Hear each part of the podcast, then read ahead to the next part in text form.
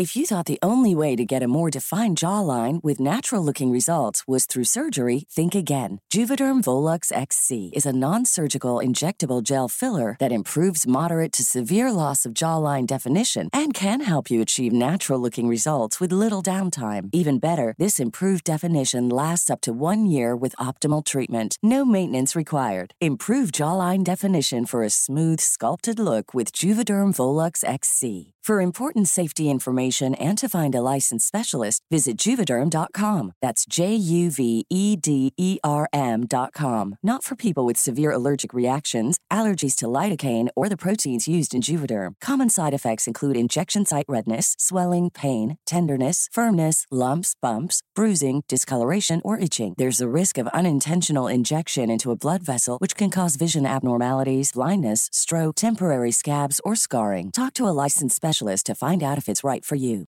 Hey, Dave. Yeah, Randy. Since we founded Bombas, we've always said our socks, underwear, and t shirts are super soft. Any new ideas? Maybe sublimely soft. Or disgustingly cozy. Wait, what? I got it. Bombas. Absurdly comfortable essentials for yourself and for those facing homelessness. Because one purchased equals one donated. Wow, did we just write an ad? Yes. Bombas. Big comfort for everyone. Go to bombas.com slash ACAST and use code ACAST for 20% off your first purchase. Introducing Wondersuite from Bluehost.com. Website creation is hard, but now with Bluehost, you can answer a few simple questions about your business and get a unique WordPress website or store right away. From there, you can customize your design, colors, and content. And Bluehost automatically helps you get found in search engines like Google and Bing. From step-by-step guidance to suggested plugins, Bluehost makes WordPress wonderful for everyone. Go to bluehost.com/wondersuite.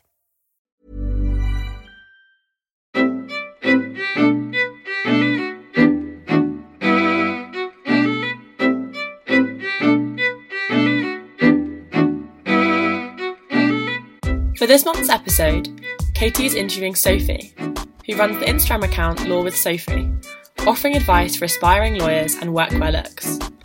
This popular account, with over 7,000 followers, is balanced with working at a Silver Circle firm.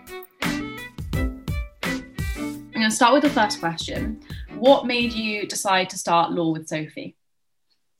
Um, starting Law with Sophie was very much a lockdown project, like the rest of the country, just trying to keep myself busy, basically.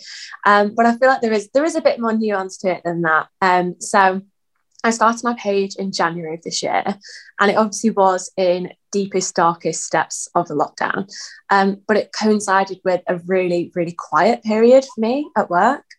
Um, and obviously, most lawyers, um, myself included, we like to be kept busy. And so I just found myself really like floundering and wasn't in like a very good headspace and just needed to find ways to keep myself occupied. Um, and then, sort of like you know, adjacent to that as well, through my own journey, as everybody loves to uh, describe it. But you know, it can sometimes feel like a bit of a mission to get your training contract or whatever route you pursue. Like my journey to law was quite difficult. It did take me quite a long time, and um, so being that I was kind of like a career changer, and it took me a few years to get my training contract one thing I'd always kind of said, and it's a bit, it sounds a bit weird and random, and like I'm not saying I ever would do this, but whenever I would talk to my dad about it, he'd be like, "You really should write a book. Like, there's lots of people out there that struggle the same as you, and you have a lot of knowledge and experience you can pass on, being on the other side of that." Um, now I'm not going to write a book, obviously, but an Instagram page I thought was a really good sort of uh, way of just getting that knowledge across. Um, for me, the biggest thing is just the information gap. Um, I I just feel like a normal person. Like I don't have industry connections. Um, I come from a working class family from Manchester. Uh, to say my dad has no connections to the law is an understatement. He's an engineer and he doesn't know the first thing about working in a professional environment, never mind the law. And he was super supportive, but like I didn't have any kind of access to the industry. Um, I also went to do business at uni, but at a uni. So I went to the University of Bath, which was a fantastic uni, um, but it only really does non-humanities. So the vast majority of people graduate with a BSc from Bath. And so law firms didn't really come to career fairs and things like that. So that angle was kind of thwarted. I was like seeking out my own work experience and stuff like that in the holidays, and everything I had to do was like proactive. I was constantly trying to like get information, meet people, learn about the industry. Um, and to be honest, I just don't feel it should be that difficult. um, I think the information gap is the biggest barrier to the industry for a lot of people like me who don't have those connections, might be socially mobile. Um, and I, it was just exemplified for me on the GDL as well. Like lots of my peers on the GDL got their training contract on the GDL. I didn't. It took me three more years. And the people that seemed to succeed were the ones that had friends whose parents were at law firms and could read their applications for them, or they had connections to the industry such that they could get an insight into what the industry is like. For me, that's one of, I know we're going to talk about it later, but that's one of the biggest ways that I feel you're successful in your applications. It's important you understand the industry as well, just for you, like to know if you if you actually want to be in the law. But um, cynically, like those applications are the best ones where you can show an understanding of what the day to day role is like. So with my platform, I hope to try and pass on what I've learned over the years. And it's it, for me, it's very much on the practical side. It's like what I've learned through the assessment centres I went to, the interviews I had, and the good feedback I got from those, and also being that I'm qualified, because I think that is a different kind of niche. There's lots of like law blogs that are students, but for me, obviously, I've done my training and now I'm qualified. So I try to let people know what the day to day life of a solicitor is like, um, such that they can then hopefully remedy that exact problem and, and say, actually, I have an appreciation of what it's like to be a solicitor. So X firm when I'm applying to you, I understand what you do and here's how I'm a good candidate, you know, because of that. Um, and yeah, it was actually on my like personal page. I hope people use that phrase, but my non-law page. Um, I was on my explore page. I don't think I've ever told her this actually, but um, Mia from Legally Possible came up on my explore page, and my tiny little mind was just blown. I was like, legal Instagram? like, what? Why didn't I know about this? Um, and it just seemed to bring together all of those things, uh, like remedy kind of all of those things that I've been looking to do. And it's it's been it's been a really really fulfilling thing and it's also supplemented the gap in kind of like grad recruitment because you get involved in that a lot when you're a trainee like your first few seats and then they kind of forget about you and badger the newer trainees. Um, but i really enjoyed grad recruitment and just like trying to help people as much as i could. And obviously it's completely selfish because it makes you feel good. But yeah, I, I just really enjoy trying to get more people into the industry, basically. No, I love I love that whole story, and it's so true what you're saying about um, legal Instagram. It's a whole the whole thing, and I think Ellie and I saw a like a different space in the legal Instagram world where we were like, actually, we need to get professionals to speak yeah. about what this role is, um, especially for those people that don't have access to university careers events where they've got those speakers. So no, it's so great to hear. I feel like we're trying to do a similar thing. Um, but yeah, yeah. I love your page. I think it's great. Yeah, um, that's exactly what you are doing with a podcast is people can listen to this podcast and they don't need to have those industry connections. Like they can get that insight and the inside track, you know, whatever background they're from. So it is great. But yeah, and again, it's very being very specific. I feel like you're covering very specific topics with your different guests. And I'm a big fan of that. I'm a big fan of number one, no fluff and no filler and no generic crap, basically. Um, and number two, I just stay in my lane. You know, I that's what I know. I don't talk about like study tips, for example, like I literally never would because I'm just not I'm not a good student. you you guys and like loads of other people can can tackle that. And um, so I just think, yeah, it's not helpful to anybody. You know, that is the problem with the industry. There's so much generic bump out there. Um, it's that's not helpful to anybody like people need very specific relevant applicable stuff so that they can resonate with that and like absorb it and use it going forward so it's good to hear that, is, that is so true. I mean there's so much online about applying for law qualifying as a solicitor even life at the bar. But finding those specific things it's almost overwhelming how much information there is. Like i know when i went to start my applications you type in like how to write a amazing law application and there's just thousands of stuff. But actually like how are you meant to process all that information? So yeah no i just love the short sweet post you do where it's like this is a good starting point it's like that's exactly what what the legal instagram space needs yay thank you um so one of our listeners wanted to know how did you decide to become a solicitor rather than a barrister obviously you touched on how it, it, took you a while to get your training contract. Um, yes, yeah, so if you want to talk about that. Yeah, absolutely. It's a really interesting question. I think this is a big decision that everybody needs to kind of make for themselves. For me, it was crystal clear from the off as soon as I started doing my research, and um, I never considered being a barrister for several reasons. Firstly, uh, well, I think for anybody in their career in law, it's about reflecting and really taking that time to understand yourself and what your drivers are and what your skills are and what you're passionate about.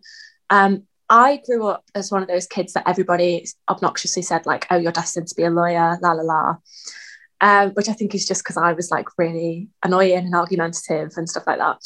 But obviously, like the layperson doesn't really know the difference between those things. So when I was at uh, college, I did law A level, and that's when I first started to get a bit of an exposure to the different types of careers you can have um, within the law, and also did a bit around kind of you know starting to get some skills in, in those different spaces so like a little bit of mooting um i think you know we went to court things like that and so I started to do loads of research. And for me, I think the biggie is if you're going to be a barrister, you have to enjoy advocacy. Like that's it. And I really didn't. I don't enjoy advocacy. Um, to me, it feels like acting. Um, I'm someone that's like weirdly confident, but like weirdly not. I don't enjoy having all of the eyes in the room like focusing on me and what I'm saying and like really weighing every word that I'm saying. And that is like the fundamental role of a barrister. Um, I'm sure it's something you need to get over, but like day in, day out speaking in court, the thought of that just terrifies me. Um, also, in terms of, you know, from a very Myers Briggs perspective, I'm a very extroverted person. I get my energy from other people. So I really like working in teams and bouncing ideas off people. And I like day to day working with clients people. That's kind of like what I had from some of my work experience. Barristers, on the other hand, are obviously very solitary people. So the self employed, yes, you know, chambers kind of their home, but by and large, day to day, my understanding is, and I think it's something that's been born to be true by people I've met since, um, they they live quite a solitary existence, kind of working on briefs and doing lots of in depth research. So that wasn't really you know, for me and my personality, what I wanted. Also, the final thing, um, I don't, I'm not trying to like do a whole humble brag here, but I just really don't think I'm like smart enough to be a barrister. Barristers uh, are like so in love with like the black letter law and can really go into chapter and verse on their specialized areas. I'm very much a commercial lawyer, um, as in like the commerciality. I'm not someone that sits and reads every page of a judgment. I'm someone that when I was studying, I would look up the ratio and that was it. Like, I love, you know, the law in terms of like as a practical framework to help my clients achieve their goals. And there's no escaping the fact that you need to be really familiar with statute and case law to be a successful lawyer. But as a solicitor, I feel like it's way more toned down than uh, than at the bar. So those are my reasons. And for me, being a commercial solicitor, you know, specifically rather than in different spheres made complete sense. So, as I said, I did a business degree.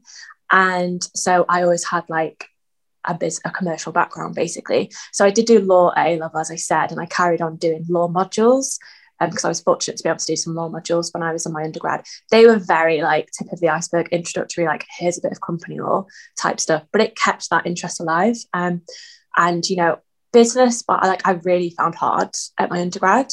Um, I kind of did all right at business studies A level, and then I got to uni and I went to one of the best business schools, and they were like, "Oh, so you've all done A level maths, right?" And I was like, um, like I'm very much a wordsmith, like words are my jam. So then I just spent four years really struggling, basically. Um, and I wanted to like really keep the integrity of my degree. So I carried on doing like econ and accounting throughout. And I was just like, why have you chosen this degree? So by the time I graduated, I was very much ready to crack on and do the GDL. And as I said previously, I'd done like informal work shadowing in the university holidays. And it was important to me to get a breadth of experience in doing that. So I did do shadowing at like criminal firms. Um, and I did some more that was kind of on the more commercial side or like mixed practice, at least at little high street firms. And I did open days and things like that and networking evenings once I got onto the GDL. The GDL was a place where it really kind of solidified for me it was going to be commercial law because I met lots of different firms at careers events and things like that. I kind of knew it was never going to be like criminal law for me with a business background, but um, obviously I think when you're a student, you kind of want to keep your options open. And for a lot of people, like justice and the law, uh, you know, manifests itself uh, as, a, as a career, as a career, criminal lawyer. But yeah, for me, it was definitely wanted to be a solicitor and I definitely wanted to be in the commercial world. Um, I like working with companies to address the issues that they face. And, you know, again, no, no judgment or anything like that, but I don't particularly like working with individuals in that capacity. I did do work experience in like family law and things like that. And I find that like I take my hat off to anyone that can do that, but it's really, really hard, demanding, emotionally draining work. And for everyone, it's just about what you're passionate about and drives you to do that, keeps you going. Um, some people would say that they would find my line of work like really demanding and stuff like that but when you're passionate about something it just kind of spurs you on so that's my like long-winded potted history as to why I chose to be a solicitor and I guess why a commercial solicitor rather than on the crime side. No, I think you've articulated that perfectly, especially um, saying that barristers it, it, can be more lonely than being a solicitor. I think you touched on that, and I think it's a really important point that isn't always talked about that much. Um, one of our first guests we had on the podcast, Alice Robertson Rickard, she's now a judge, but she was a barrister. And she was reflecting on her career and she was saying that she wished someone had just said, you know, when she was younger, starting her career in law, that actually being a barrister is quite lonely. Yes, you have the robing room, chambers, and everything, but it's it's very different. And she was saying that probably in hindsight, she would have been more comfortable as a solicitor. So I think it's such an important thing to talk about. Um, yeah, definitely. And the different paths as well. Like there's so much cross qualification now, and you could be a solicitor and do your highest rights and become a solicitor advocate. Or if you do make it to barrister, the preeminent law firms are always hiring silks to consult. So nothing's ever set in stone, but it feels when you're like that 16, 17, 18 year old, like you kind of have to be on the track and and stick with it, or at least it did for me. And obviously it's a very long time ago, like more than 10 years ago, and lots is constantly changing the field. But I do think there's there's always going to be an element of that. That is true. Yeah. No, thank you for that. Um, so moving on to the next question, there's obviously we've talked about this. There's a lot of resources out there for students at university, and particular for those in their final years of university. But um, one of our followers wanted to ask, what are your top tips for first year students? So you've just joined university, you're thinking about a career in law. What? Where do you start? So I'm a really bad influence most of the time. And um, I'm not somebody that, you know, is going to like give you a free pass, but I will just like be truthful. I genuinely say to all first year students, you need to enjoy that year. Um, it gets real, real quick um, after that. And well, unless you're unlucky and your first year grades do count. Um, but I would just say to everybody to take that opportunity in your first year to really enjoy it, make the most of every experience and throw yourself into it. Um, it's quite hard to then go back, I find sometimes, because I got to like my final year and kind of felt I don't feel like I've really ingrained in university life. I don't feel like I really got involved in as many societies and clubs. But then the majority of those are aimed at freshers, and it felt quite hard to get involved with them at a later stage. Um, I'm sure it probably wasn't, but it felt that way. Um, and also, most people are more general in their first year in terms of what they study, and then you niche down. So your first year is just a great opportunity to like experiment and have fun with what you're studying as well. Um, I think with the law, it tends to attract a lot of like really ambitious, intense people, and so they feel the pressure right from the off to get amazing grades and to um, you know go on to spring insight schemes and go on to open days and all this stuff. And that's probably really justified. Like i didn't do the you know a law undergrad. Llb students you know that probably is right um, that they feel that way and justified that they feel that way. Um, for me obviously i did a non-law degree so i just enjoyed every minute of my first year. Um, and yeah I, I think the only thing i would say is in your first year also it's a time where whilst you're busy enjoying yourself, you don't want to miss out on any key opportunities. So I know that might sound like a juxtaposition, but as I said, like so much is aimed at freshers. So I would just attend stuff. Like if your university's putting stuff on, don't let it pass you by. Like it's never too early to be going to careers fairs and things like that. Um, because once you leave uni, you realise all these fantastic resources like are actually really helpful. And if you didn't capitalize on them at the time, it's a bit of a shame. So if your uni career service is ever putting on employability talks or yeah, um, careers fairs or like if law firms or whatever you're interested in, barrister chambers come to campus, then make the most of it, you know, because I wasn't lucky enough to have that. Um, law firms didn't come to my uni. So I always say to people just to try and do that because the vast majority of what I've learned about law firms, you know, before I entered the sector was through talking to people who work at law firms. So whilst you're still figuring everything out and you're in your first year, just like capitalize on all of those opportunities and meet as many people as possible. Um, but yeah, that would be my my main actual piece of advice. Um, I think in general, I just say to everyone to really try and enjoy it and make the most of it and grab all those opportunities with both hands. No, I love that. I mean, I'm uh, a non-law student as well, so I'm in my final year now uh, studying history, politics, and economics. So obviously, there's some elements which are law, but very different to those students who are studying law. Um, and I actually did an open day of um, this this academic year, actually. So in my third year, and there were a lot of first years there, but it just it just goes to show that you can do these things in your second and third year. You know, like you can go to the open days, like they're not gonna disappear, especially for non-law students. So I think I think you've articulated that perfectly. Um, so, speaking of applications and everything, a whole part of your content is based around applications. And one of our followers wanted to know what's your main piece of advice to stand out at law firms?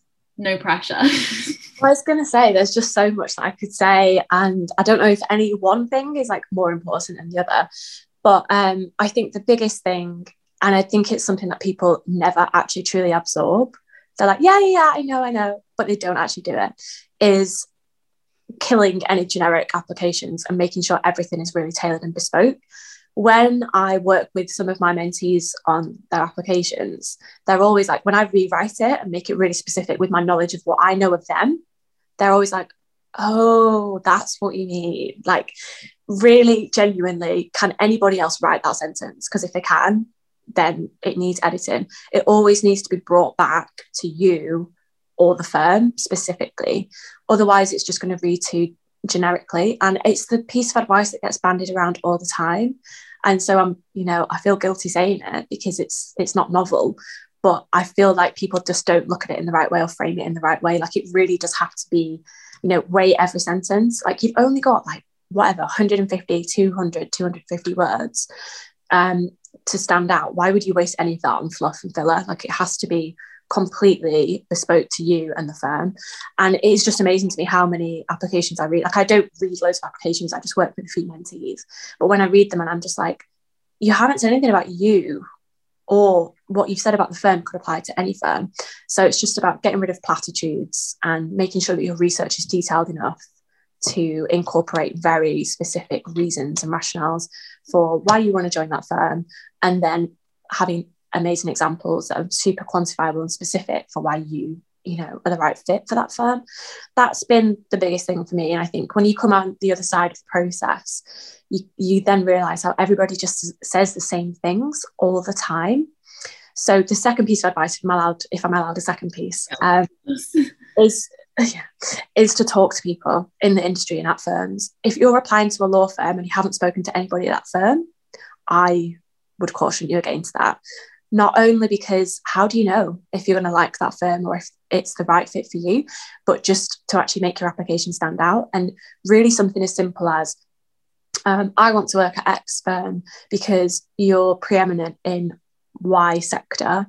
When speaking to associates and trainees at your firm, I understood that you work on matters and deals like Blob um, with clients such as Blob.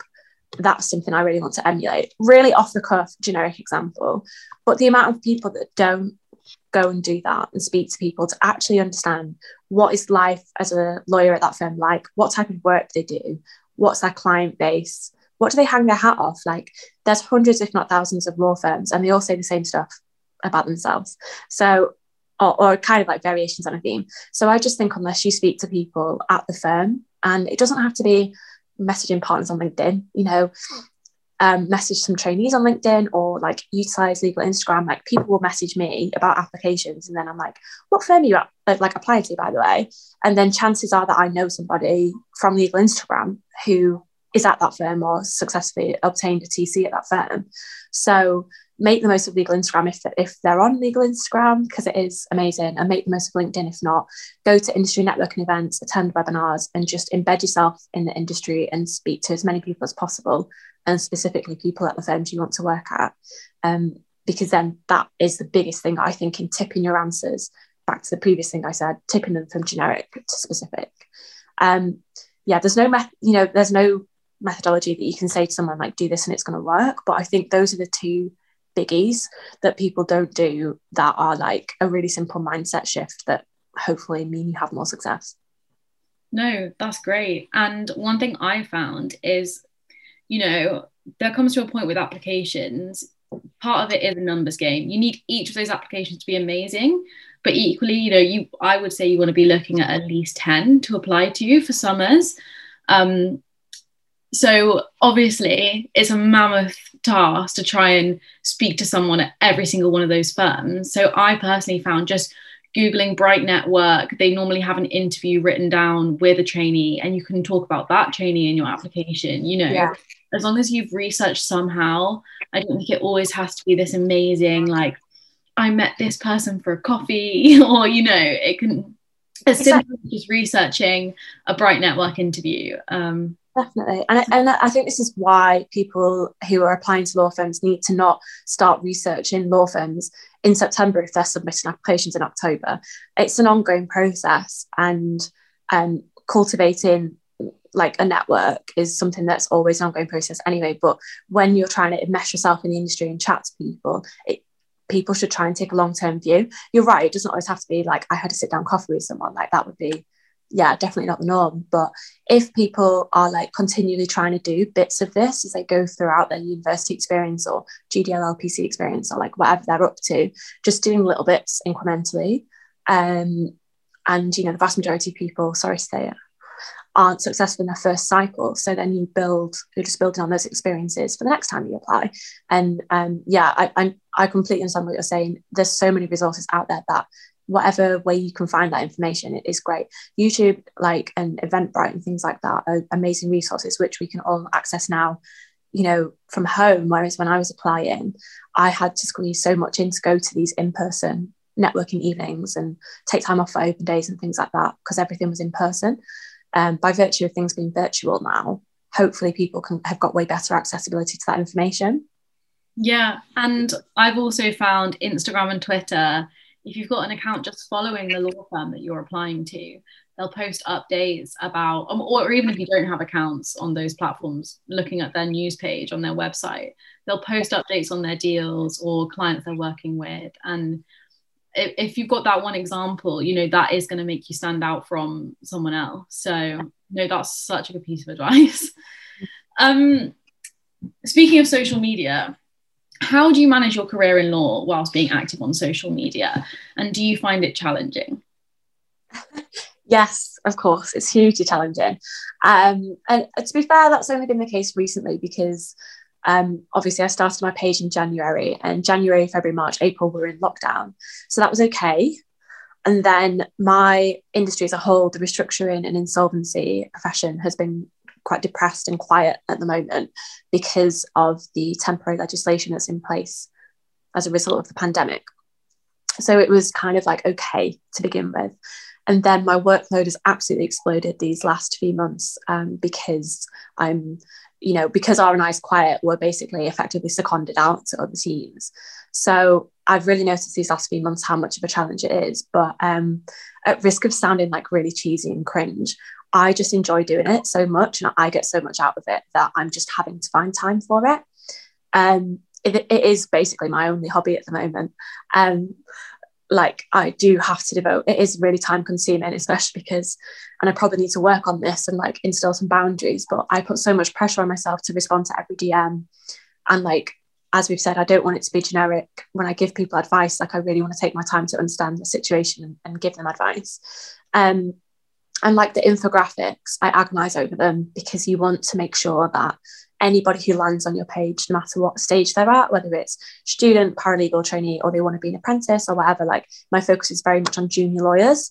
Um, they can take something away from it and have I missed anything? And you know, would anybody disagree with that? And it is hugely time consuming. But um I have enjoyed it so, so much that I'm just having to find time for it. I will definitely admit that working from home has helped a lot because there's stuff like, so like today to record this podcast, I'm working from home so that I can do it. Otherwise, I would have to like book a telephone booth at work and I'd be quite stressed about the equipment and like how that would work. Um, I regularly have like evening engagements now where I will talk on a panel and it's like just an hour. And that's fine because I'm at home and I can just log on before and after it. Whereas there's not a possibility I'd be able to, like next week, for example, I've got two evening engagements um, where I'm speaking on panels. I would never be able to do that in the office. How would I leave at five o'clock Monday and Tuesday, go to that, and then the effort of going back to the office? It's all just way more stressful. Whereas the flexibility to work from home has meant that I can really capitalize on the opportunities um, that come my way and um, it gives me a bit of flexibility in any downtime. Like just between, you know, whilst I'm waiting for comments from a partner on a document, if I haven't got anything else to do, open up Canva, do some little, do some work on some infographics. Like obviously I wouldn't do that in the office. So I'm really fortunate now Monday, Friday, I'm working from home by and large, so I can kind of flex with it and fit it in. Um, and yeah, you just, I think you just get better at, you know, managing your own time. It's constant like battle, but I, I do think I'm, I'm kind of ruthlessly efficient now and, and quite good at managing my time. And um, yeah, I just really enjoy it. So I just find time to fit it in. People probably have noticed that obviously it scales back a bit when you are busier. Like I don't feel any pressure to post one week if I'm really busy. I just do it when I can. And, you know, people know that you're busy, so that's fine. Um, so I just take it week by week basically. And um, so far, so good. No, that's great. And congratulations on being invited to speak at some events. That's so exciting. Yeah, um, Yeah. So again, you have touched on this, but do you think social media is improving access to the legal profession? I mean, certainly accounts like yours, that's what your whole account is dedicated for, which is great. Yeah, I definitely think in terms of that that information barrier, I think legal Instagram is helping massively. Um, it gives people insight into what the industry is like. It helps them with their applications. It shows them that people from different backgrounds can do it. Like, you know, that's what I'm not saying I'm like a role model, but that's like one of my biggest things as well is to try and let people know you don't have to look and act a certain way to be a lawyer. Like, you can just be normal and like down to earth and chill. And you don't have to have gone to um, you know, incredible unis and interned with the UN and like, you know, cured cancer to to be to get a training contract, which is how it feels sometimes. So I think it it definitely is helping people from that perspective. I don't know how much law firms capitalize on social media. I'm not going to lie. Um, I think it would be great and even better if firms realized that they can and they should work with career influencers or legal influencers to expand how they target grads. Um, obviously, law firms as a whole are not hugely open to change and innovation. Um, although every law firm will say we're so, we're like use so much tech and we're so innovative. Um, you know, most law firms have quite low social media presence. Um, so I think that's an unexplored opportunity and an area of potential.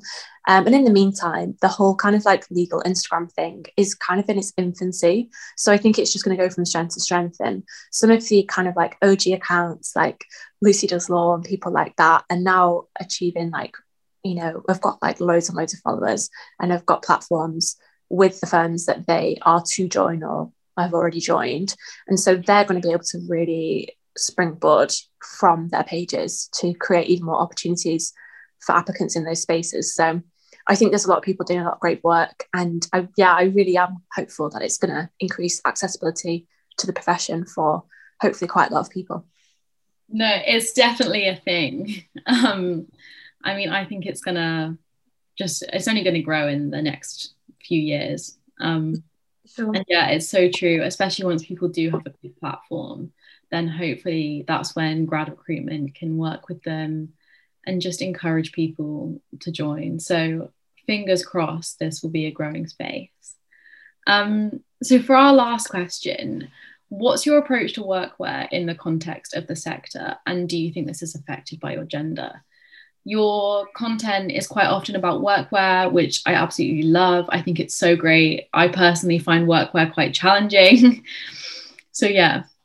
Yeah, I think that is the thing. A lot of people do find it challenging. Um, and so the workwear side of things came out of that. I had a lot of people that messaged me to ask what was appropriate and what wasn't, for example which is mental, um, isn't it? And I do think it's quite a traditional profession, and people panic about what they should and shouldn't wear and what they should and shouldn't do. Um, my thoughts on it has kind of evolved over time. I think where I'm at currently is um, I've qualified. I am uh, under, you know, a professional obligation and, and duties to the SRA, as long as I am not misplacing the trust that the public puts in the profession and I'm compliant with the SRA code of conduct and I feel comfortable and confident and professional, then that's what I'm going to wear. Um, I think a few years ago, I would have probably responded differently and I probably would have dressed much more conservatively um, and kind of in certain colours, you know, just wearing black and grey and things like that. Um, for me, I think one of the biggest points is that everybody needs to think about what their brand is. And I am someone that most people only spend five minutes with me and they know that they're not going to get like the typical uptight lawyer and um, that's my brand you know i am very obviously professional with clients whilst also still being quite friendly and approachable. Um, and then with my team and my colleagues and everybody else that i interact with i'm just like this like i have conversations like this. So i think what i wear is reflective of that. Um, i'm never i never have been a suit wearer. I don't wear suits you know? I just wear blouses or shirts and trousers and skirts and things like that. Like i i don't dress super formally. And um, at the end of the day everybody is mature enough to decide what's appropriate for their environment i do i have noticed it can vary massively by firm and by team even for me as a trainee one of the teams i sat in when i was like super busy everybody was the dress code there was so much more chilled and this was pre-covid so before we've had this kind of slight shift to being a bit more like hybrid casual dressing. Um, but yeah, this was like back in 2019, and because everybody was so busy, like people wouldn't bat an eyelid if you came in in like Lululemons and a jumper. Like, you know, you're flat out busy, so why do they care if you put a suit on that day? Like they know the work's getting done. And at the end of the day, I think that's what it is. It's about recognizing that everybody's adults and you can trust them to wear what's appropriate. Um, and oftentimes it's really funny like the lawyer's the most dressed up in the room it's crazy like a lot of my clients have been general counsel at banks or funds and things like that and they're dressed down all the time and then I show up in like a tweed jacket and heels and you just like spot the lawyer you know? Um, and it depends where you sit with that. Some people like that and kind of reinforcing that prestige. For me, obviously, a lot of what I do is about democratizing the profession and like increasing accessibility to the profession. And so for me, like what I've decided to do is I am more, you know, not on, I wouldn't say casual if I meet a client, but I'm I'm not someone that's ever going to wear a three piece suit. Um, so yeah, I think everybody kind of should do what feels right for them. In terms of my platform, I've been loving doing the workwear content as a form of expression. Fashion has always been a really big part of my life. Um, not that I'm like fashion icon or something, but I love clothes and expressing myself through clothes. And so I don't particularly think that should be any different at work. You can still have fun with it and express yourself.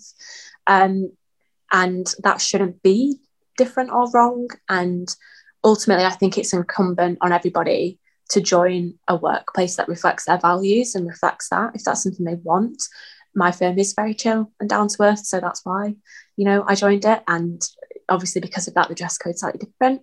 Um, some more corporate firms, you know, it might be a bit more of a corporate dress code. So I think, yeah, it's about everybody reflecting on what they would like and how they want to express themselves.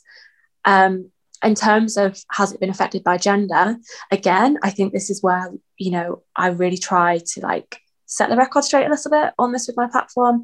Um, as someone that presents as a woman, I have felt sometimes I should dress a certain way.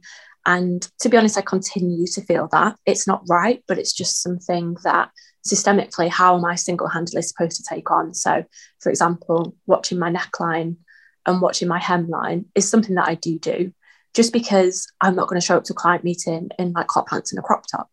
That's just me, my preference. And at the end of the day, you know, we can, we can only push progress so much. Like the law is quite a traditional profession. So I would still recommend to people to just be aware of what the culture of their particular environment is and what their client base is. Um, but yeah, it, it, has definitely been affected by the fact that I'm a woman. Um, but it's not all negative because I think for men, there's very little self expression in what they wear at work. Whereas as a woman, I feel like there's almost limitless possibilities in what I what I can wear, you know, to work and almost what you can get away with and that makes it sound negative, but you know, we can push the envelope a bit more. I think if you're someone that does like present as a female, so yeah, um, it's been affected, but it's something that I have just tried to really minimize and to not overthink. Um, at the end of the day, your work should speak for itself. What we wear doesn't affect the job. And if you're ever doing anything client facing, then everybody's an adult and they can kind of decide what's appropriate. And, you know, at the end of the day, they're just clothes and we should have fun with them and enjoy enjoy like representing ourselves and our brand through them. So that's kind of the- I absolutely love that approach. And I also think you touched on such a good point. Like if you're meeting a client during the daytime, you're going to be dressed very differently than if you're in the office working late from nine to 11. You know, you might want to just take your heels off, put a hoodie on in the evening. But if you're with a client, it is a bit different. Um, no and i just yeah like i said i really love your workwear content I think that's such a growing space on Instagram. It's something that's definitely evolving at the moment after the pandemic. And I think everybody's a little bit like, what do you wear to work now? Like, and it's been a great byproduct, I think, actually, of the pandemic that dress codes are a little bit more relaxed by and large. So I think lots of people are looking for workwear inspiration, um, myself included. So yeah, I think it's a really fun like side of Instagram and it's been a kind of strand of content that I've been really enjoying doing and being part of. Yeah. Well, thank you so much for coming on the podcast. Honestly, I feel like your responses to our questions have just been so amazing. And like you've just guided us through life as a qualified solicitor in such a great way. thank you. No, thanks so much for having me. I've really enjoyed it.